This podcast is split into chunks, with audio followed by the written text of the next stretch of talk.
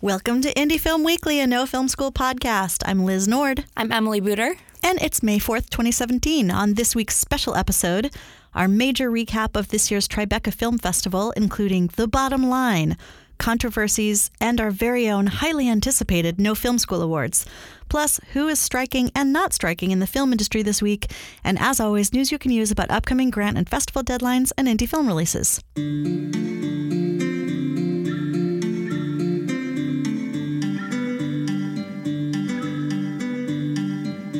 Welcome to this week's show, and may the 4th be with you. Yes, it's the favorite day of the year for Star Wars nerds like me. Do you get it, Emily? I most certainly do, and I've never heard that one before. we are back in downtown Brooklyn, New York, home of No Film School, after recording last week's show from the NAB showroom in Las Vegas. And we're here to bring you everything you might have missed while you were busy making films. So if you weren't making films or at NAB, you might have been here in New York with us at the Tribeca Film Festival. Lots happened there, as always, and we are going to bring you some of the details today. First of all, just like we do with every festival, uh, I'll give you a little bit of the lay of the land of Tribeca. So, Tribeca is different from most of the other festivals we cover, primarily because it's competing with all of New York as opposed to like a South by Southwest that takes over the whole city of Austin. But Tribeca's done a really good job of making the festival kind of like a standout destination and making independent films sexy in a certain way. There are people who come out to Tribeca for the glamour factor who might not normally go to like an indie theater on purpose. This actually makes the festival less accessible for the average New Yorker because most screenings and passes are insanely expensive. Like an 8-ticket package is 225 bucks. But it means that the festival has money to treat its invited filmmakers very well and might get their films in front of a different kind of influential audience who could help their future projects. So arguably a good thing. It's also different because up until last year, there wasn't a clear festival center for people to hang out at and network with other festival goers, which, as we say on this show all the time, is one of the main benefits of being at a festival. Now they've introduced the Tribeca Hub, which is a beautiful six story studio downtown where the immersive and VR work is showcased and some of the talks are given. In my opinion, this hub is now what might make it worthwhile for independent filmmakers to buy the lowest level industry badge. It's 350 bucks and you get access to that space. You can basically park there all day. There's a filmmaker lounge, there's a rooftop bar, there's a press center and you can meet all kinds of people because basically everybody involved with the festival comes through there at some point. You forgot the best part about Tribeca this year, at the festival hub. I knew you were going to mention it, Emily. Tell us. There was a Nutella crepe bar, and let me tell you, it was everything I wanted and more. it was a lifesaver. Seriously, you're like running, you're, you're running out of energy in the middle of a festival day, and like they were free Nutella filled crepes every day. Thank you, Nutella, for your sponsorship of Tribeca.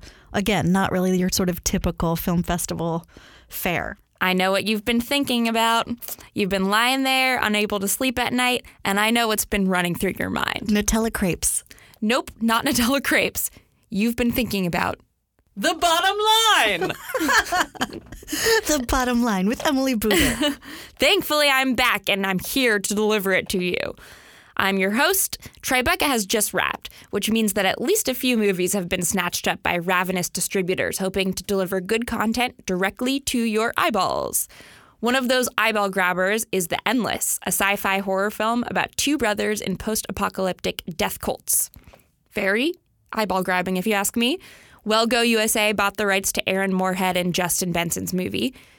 The Orchard picked up Max Winkler's Flower, which has been described as a twisted coming of age tale with a daring performance from lead actress Zoey Deutch. Apple, of all companies, picked up the festival opener Clive Davis, the soundtrack of our lives, Chris Perkel's portrait of a legendary music mogul. And last but not least, my favorite alternative distributor, Oscilloscope Laboratories, picked up November, Rainer Sarnet's wild Estonian masterpiece that I will talk about in detail shortly. And that's it for the bottom line. But before we get into more films, we kind of have to address the elephant in the room. Now, let me start here. I was lucky enough to attend the premiere of Hulu's The Handmaid's Tale, which, by the way, was exceedingly good. Cinematographer turned director Reed Morano helmed the first three episodes, and you can see her visionary aesthetics all over the series. I spoke to her before the premiere, and she told me that she, quote, pushed the boundaries as far as my producers and MGM would let me. I did make some very strange choices, but people got on board with them. End quote. Morano derived inspiration from Stanley Kubrick for her disconcerting framing and beautiful use of natural light.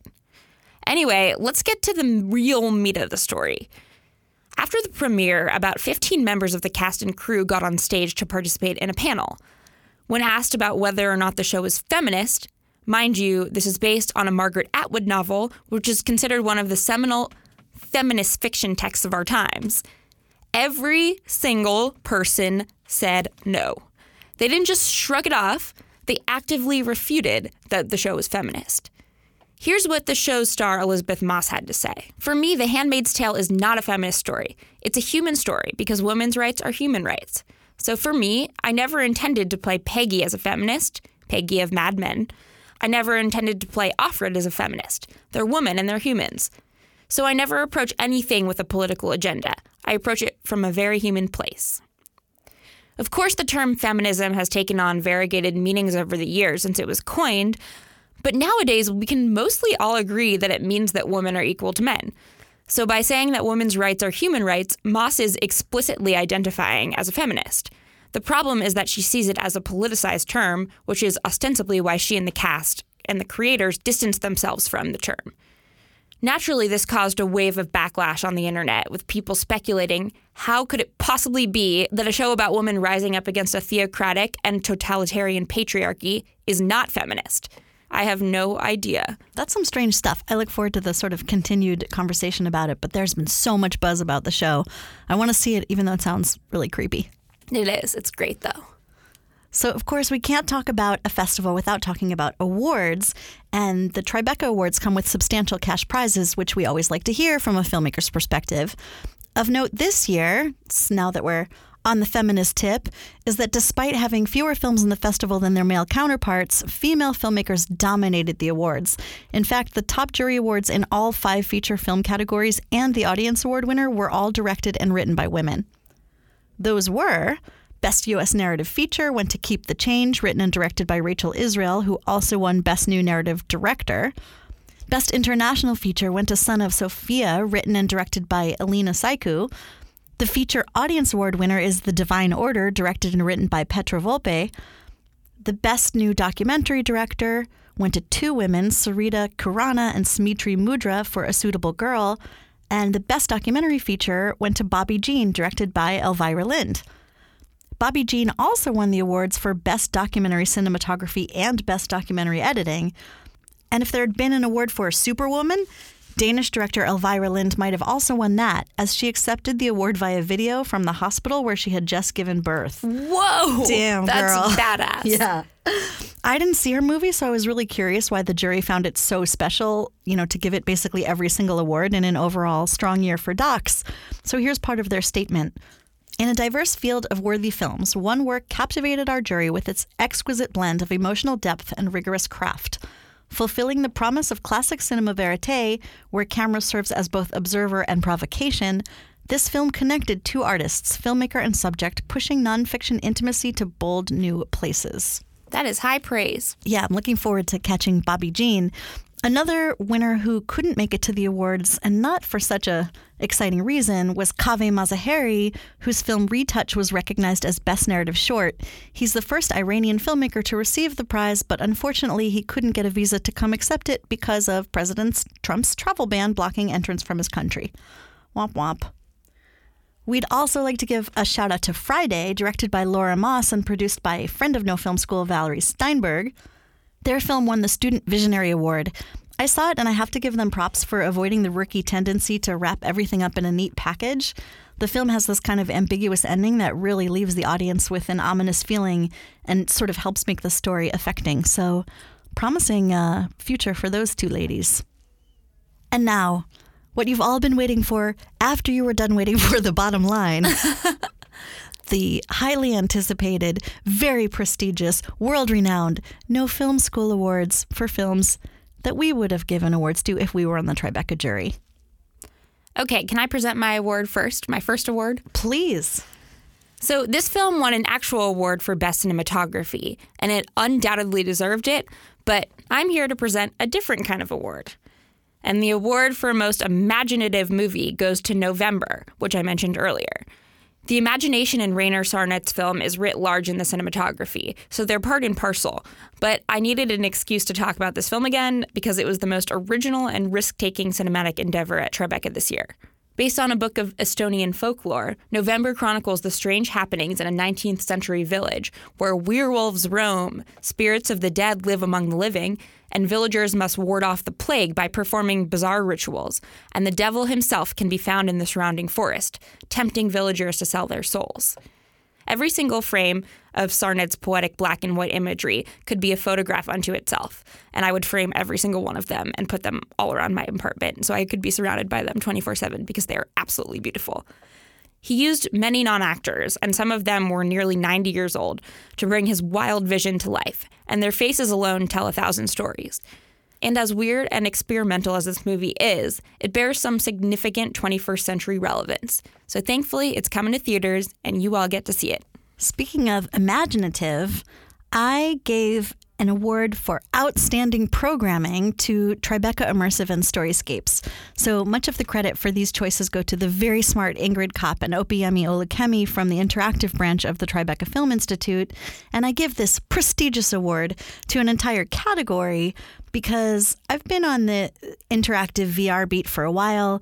And this past year, I saw VR and immersive media showcases at most of the other big American fests that do these things, including Sundance. And I still think that Tribeca just does it best. Yes, there are still absurdly long lines when essentially only one person can view a project at one time. But the content here was just so strong this year.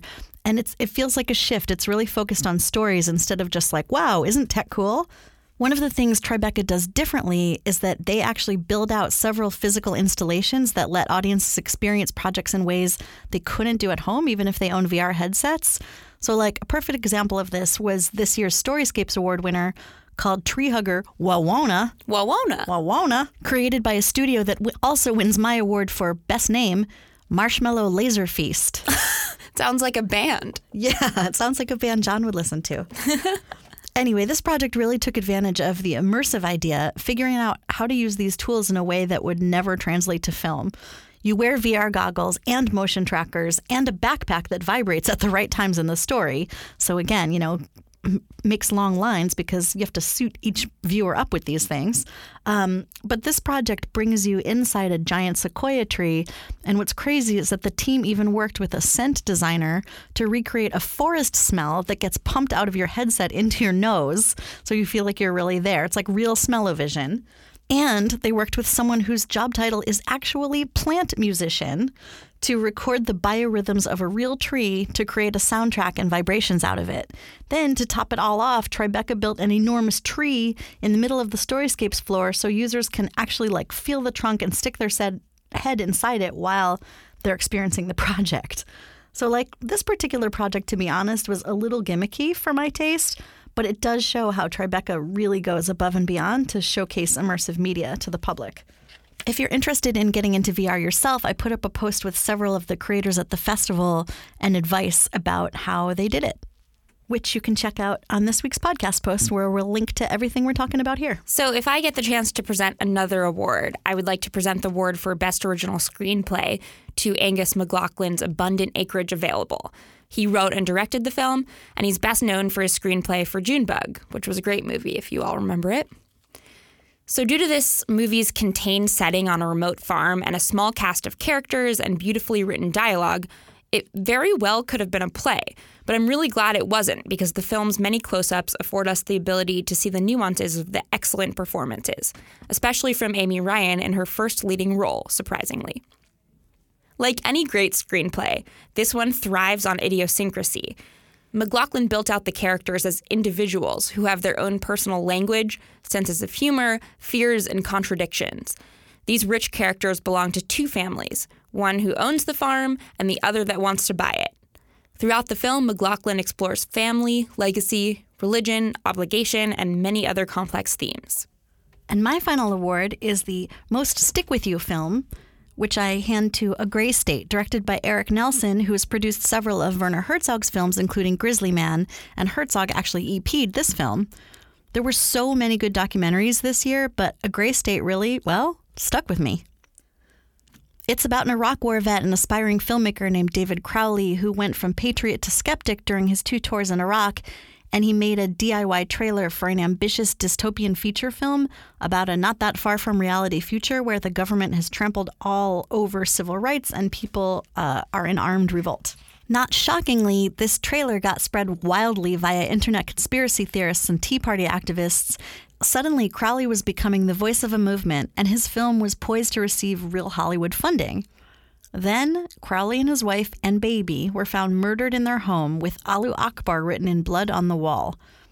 Needless to say, the conspiracy crowd went absolutely bananas, but extensive police investigations revealed that Crowley himself had committed the murder suicides and written the Allahu Akbar on the wall himself in his wife's blood. Yeah, so after the investigation was over, the police turned over the computers and 13,000 photographs and hundreds of hours of video that they found in his house, including the carefully crafted playlist that was playing on a loop when the bodies were found. To Eric Nelson, this filmmaker who turned them into this documentary, A Gray State, and even he himself uh, called the film in our interview the feel bad movie of the year. I think what's so affecting to me as a filmmaker about this movie is not only that the film subject was a filmmaker himself, but that in this world where we have so many tools to constantly document our lives, someone can actually document in detail their own descent into madness and murder. It's uh, it's really something. So yeah, I'll say overall, it was I had a really fun Tribeca, despite the fact that there were some pretty freaking dark movies in it. Um, and it was, like I said, a really, really strong year for documentaries with Flames, for Ahkeem, Bobbi Jene. I don't know how you feel, Emily, but I feel like I heard a lot more buzz about docs than narratives this year. Definitely. Um, I think people have come to know Tribeca as a doc fest. Um, and even though there are narratives, people kind of view them as celebrity vehicles or like public interest movies, not in the sense of like the general sense of that word, in the sense of, you know, these are the kind of movies where people are going to pay a lot of money to come see them in the New York crowds. So movies that will play well with New York audiences. Um, which aren't necessarily the best movies always. So um, I don't know. I, I in talking to a lot of the buyers and distributors that I know, people were saying that the docs were really the only reason to go to Tribeca this year, which I found to be an interesting perspective. That's really, really interesting. I hadn't heard it quite that way before, that this is almost becoming known as a doc fest. I mean, nobody would say that, actually. I feel like nobody on the festival side, but certainly, I mean, the docs in the last couple of years have just been absolutely stellar. And I think the truth is that, you know, in some ways, there are just more like as the quality of narrative films overall decreases because so many more people can make them um, and more cheaply, and there's less money being put into them from Hollywood and all of these reasons. Like at the same time, the quality of documentaries overall has been increasing for some of the same reasons, like because they're lower cost to make and more people can make them. It's an interesting moment, um, and I wonder what it means for kind of like the future of the industry. But I will say that, you know, we started out this segment talking about how Tribeca is sort of like this elite festival where people spend all this money. But hey, I mean, if some of that money is going to documentary films, all the ones I went to were sold out. I think it's fantastic. So, lots has happened in the last couple weeks because last week we dedicated our show to NAB and then we were at Tribeca. So, we did want to bring you a, uh, up to speed on a couple other news items that uh, have emerged in the last couple weeks. The biggest news item by far is that we can all breathe a sigh of relief because the writer's strike is not going to happen. Two weeks ago, we reported on the grim possibility of the writer's strike, which would have shut down Hollywood and cost the industry $200 million per week, not to mention no new TV shows for the fall season negotiations between the Writers Guild of America and the Association of Motion Picture and Television Producers, which represents the studios and a lot of the major networks, were touch and go and lasted nearly a month. It was damn near close, but a strike was averted as of late Monday night when the WGA and AMPTP reached a hard won agreement. The deal is a major win for TV writers, who've been shortchanged for years as shows have become longer and increasingly more expensive to produce. The negotiating committee, which included a whole host of acclaimed TV writers, such as House creator David Shore, Jonathan Nolan of Westworld, Lost Damon Lindelof, and House of Cards Beau Willimon, made the following gains in a three year contract. They got a 15% increase in pay TV residuals, roughly 15 million in increases in high budget SVOD residuals, and for the first time ever, residuals for comedy variety writers, as well as job protection on parental leave. The WGA also broke ground on the span issue, which we spoke about a couple weeks ago, winning a revised contract of 2.4 weeks for work for each episodic fee, with strict compensation for overtime. But there are still some issues on the table. For one, the WGA is interested in securing script parity for its writers, which would ensure that scripts for all platforms are subject to the same wage floors, regardless of production budget. The union also hopes to land major salary increases for many categories of writers. So while it's a short term victory, the three year contract is also a band aid, and the future of TV writing still hangs in the balance.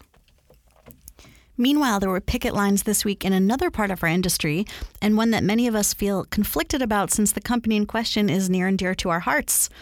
At B&H Photo here in New York, workers went on a May Day strike to protest their jobs moving to New Jersey, the state next door. So here's what's particularly shady the company's move is a response to unionizing by workers in its Brooklyn warehouse. According to Gothamist, B&H workers voted to join United Steelworks International in the fall of 2015, following years of alleged labor abuses detailed in a Department of Labor administrative lawsuit. A year later, in the midst of contract negotiations with the union, the company announced it's shutting the Brooklyn warehouse down and moving to the neighboring state of New Jersey, which is an impossible commute for most of the 330 current workers, as there's no public transportation between the two areas. To make matters worse, shortly thereafter, the Federal Department of Labor charged B&H with discriminating against Hispanic workers with lower wages than white employees and even forcing them to use separate, dirtier restrooms than their white counterparts. Oh my god. I know. What the hell, B&H? So, I mean, many of us get our gear there. I bought my first camera and every single one since at B&H.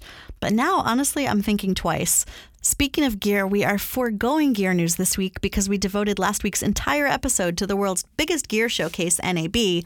But if you're hungry to know about all the latest filmmaking tools, make sure to go to nofilmschool.com, where we published an astonishing 85 videos from the NAB showroom floor, featuring first looks at everything from the newest cameras to lights, gimbals, gadgets of all types. I also want to take this chance to shout out our team of 12 who worked their asses off over those four days of NAB led by the fearless John Fusco and Micah Van Hove. Thank you all so much. And now for some indie films coming out in theaters and on VOD this week. Kenneth Lonergan's major awards movie, Manchester by the Sea, is coming to Amazon Prime Instant May 5th. Starring Michelle Williams and Casey Affleck, who basically won every lead actor award you could possibly win for his performance in the movie. The film is one of 2016's best, in my opinion. Affleck plays Lee Chandler, a reticent handyman barely scraping by in a blue collar Boston suburb. His gruff demeanor and solitary existence betray an inner struggle that is far too oppressive to readily surface. When he's summoned back to his New England hometown after news of his brother's death, Lee has no choice but to re enter his former life, and with it, the memory of an unimaginable trauma. So that might have been the feel bad movie of last year. Coming to Netflix on May 1st is Nerdland, directed by animation weirdo Chris Prynoski, and as John says, this is one movie that's definitely not for the kids. Prynoski was one of the creators of the Adult Swim powerhouse animation company Titmouse, which is resp- which is hard to say without laughing, not gonna lie, and is responsible for shows like Metalocalypse and Superjail. And Nerdland carries much of the same flavor. It's written by Andrew Kevin Walker, who's best known for writing one of John's favorite movies, Seven, and it's an unconventional pairing to say the least. Uh, and the film itself is anything but conventional. It stars Paul Rudd and Patton Oswalt as two best friends, an aspiring screenwriter and an aspiring actor whose dreams of superstardom have fizzled out, so they make a plan to get famous by any means necessary, which they take to some pretty drastic levels. So John interviewed both of them at Tribeca last year, and he told us that even though it was one of the first podcasts he ever hosted, it remains one of his favorite to this date, and we will link to that podcast in the podcast post for this show. Also coming to Netflix on May 7th is Love True, which was directed by one of my favorite directors, Alma Har'el. This genre bending documentary brings Har'el's signature poetic imagery and fascination with performance in nonfiction to three complicated real life relationships as they unfold in the equally interesting locations of Alaska, Hawaii, and New York City.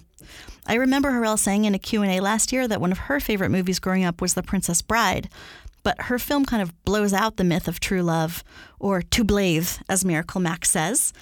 It uh, has a really amazing score by Flying Lotus, and ex- it's executive produced by Shia LaBeouf, so a really kind of imaginative team. I saw it at Tribeca last year, and Har'el was actually on the Tribeca documentary jury this year.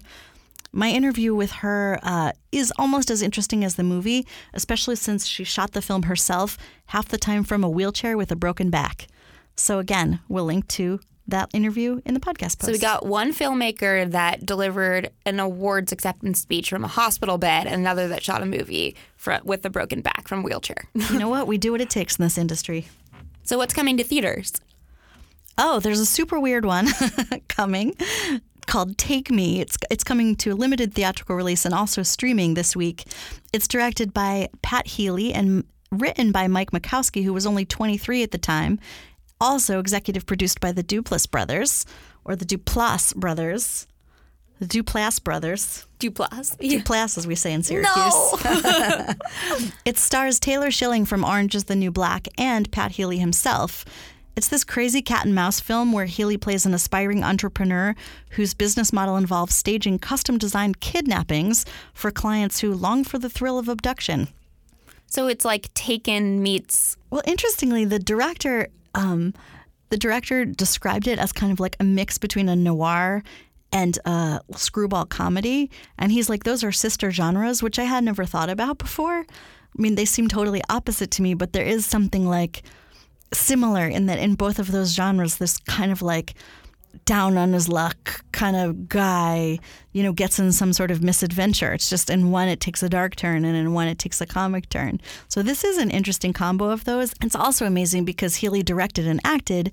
This was his feature debut as a director, but he's been acting for like 20 years. So he brought everything to the set that he's learned and he's been like you you might recognize his face when you see him, even though you might not know his name, because he's been in freaking everything. Like he's been in every broadcast show you've ever heard of, like mm-hmm. every version of CSI, or you know those that are imaginable, but also all these auteur auteur films. Like he was in Magnolia, Paul Thomas Anderson's film, and a whole bunch more. So it's kind of amazing to see the results of, you know, all that experience poured out onto the screen.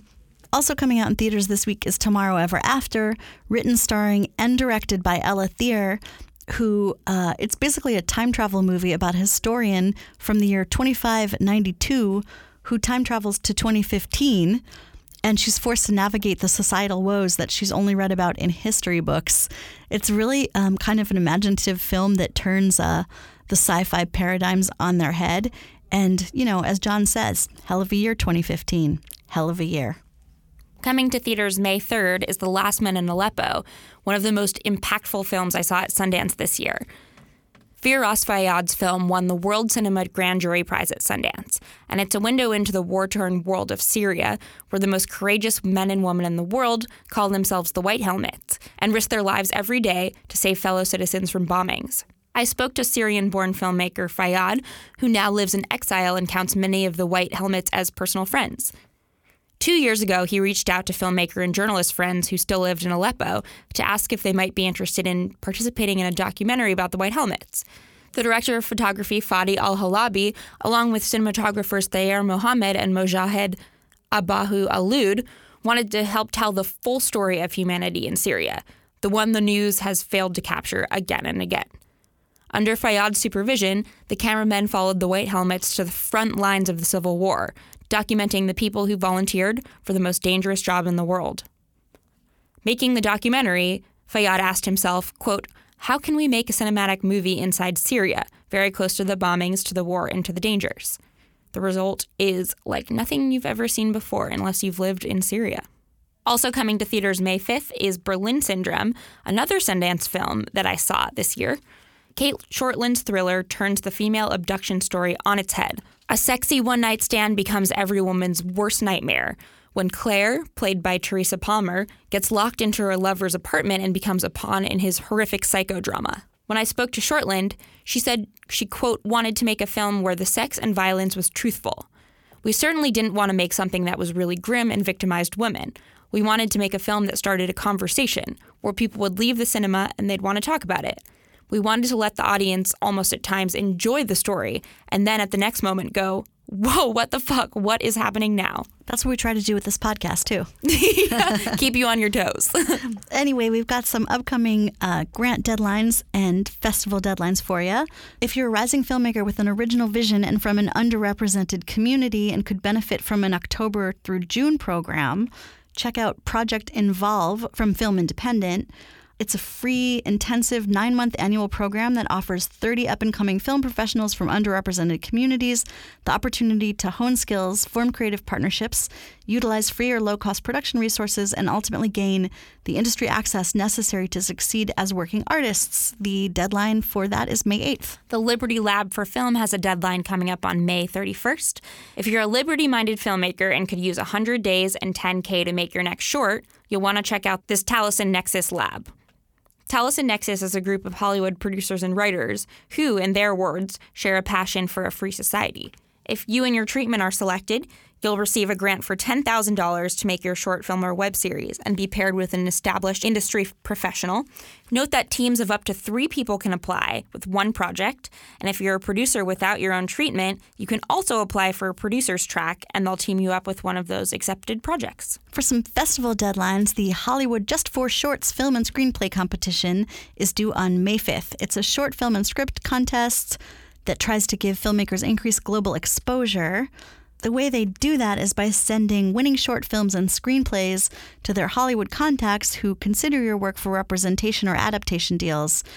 And it's $35 to enter. The Nevada City Film Festival has a May 5th late deadline. It takes place in Nevada City, California from September 7th to 10th, 2017. It's been running 17 years, and the festival is often referred to as the Sundance of the Sierra.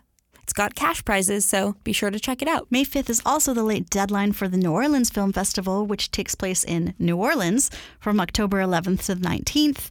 It's one of the few film festivals that's Oscar qualifying in all three Academy accredited categories narrative short, documentary short, and animated short. And it's been recognized by Movie Maker magazine as one of the top 50 film festivals worth the entry fee every year since 2012. I can corroborate that a lot of my friends have had films play there, and they say that it's an awesome community with a really great vibe, very inclusive, and a great place to network. So, wrapping up, we are so grateful to you, as always, for joining us this week. We hope you'll be back every Thursday for Indie Film Weekly with us. And every Monday, we have our No Film School interview podcast. So, upcoming this week, Oakley Anderson Moore led a producers roundtable at South by Southwest last month, and it's a great one. One of the producers is actually the guy who sent Parker Smith the necessary materials to make his movie Ramblin' Freak, which we did a whole nother podcast about already, Super DIY Film. And this producer said that the reason he chose producing instead of directing is that while a filmmaker will spend years on a single film, I mean, don't we all know about it? A doc producer will have like five or six films that they're working on in a year. So you get to facilitate a lot of projects in that role and don't get bored and maximize your creativity. So, yeah, this podcast should be a good one for anyone sort of considering taking the producing route. So, as always, we'd like to ask you to subscribe to the No Film School podcast if you're an iTunes person and give us, you know, super, super high ratings. You can also catch No Film School podcast on any kind of podcast platform or application that you use. And let us know if you don't find it on yours, although we've tried to be pretty comprehensive. Meanwhile, we've linked to all of the opportunities and articles we discussed on the podcast at this week's podcast post on nofilmschool.com, and you can go there to read those, see our NAB coverage, and tons of other articles about the craft of filmmaking. And stay in touch. I'm at LizFilm on Twitter. At EL Buder. And Jim John Jim is not with us today, but in his absence, I did it. That's right. In his absence, you can still say hello, hello to him at Jim underscore John underscore Jim or Jim, Jim, Jim, John, Jim, Jim, Jim, Jim. Jim. and we're all at No Film School. See you next week. No telecrapes.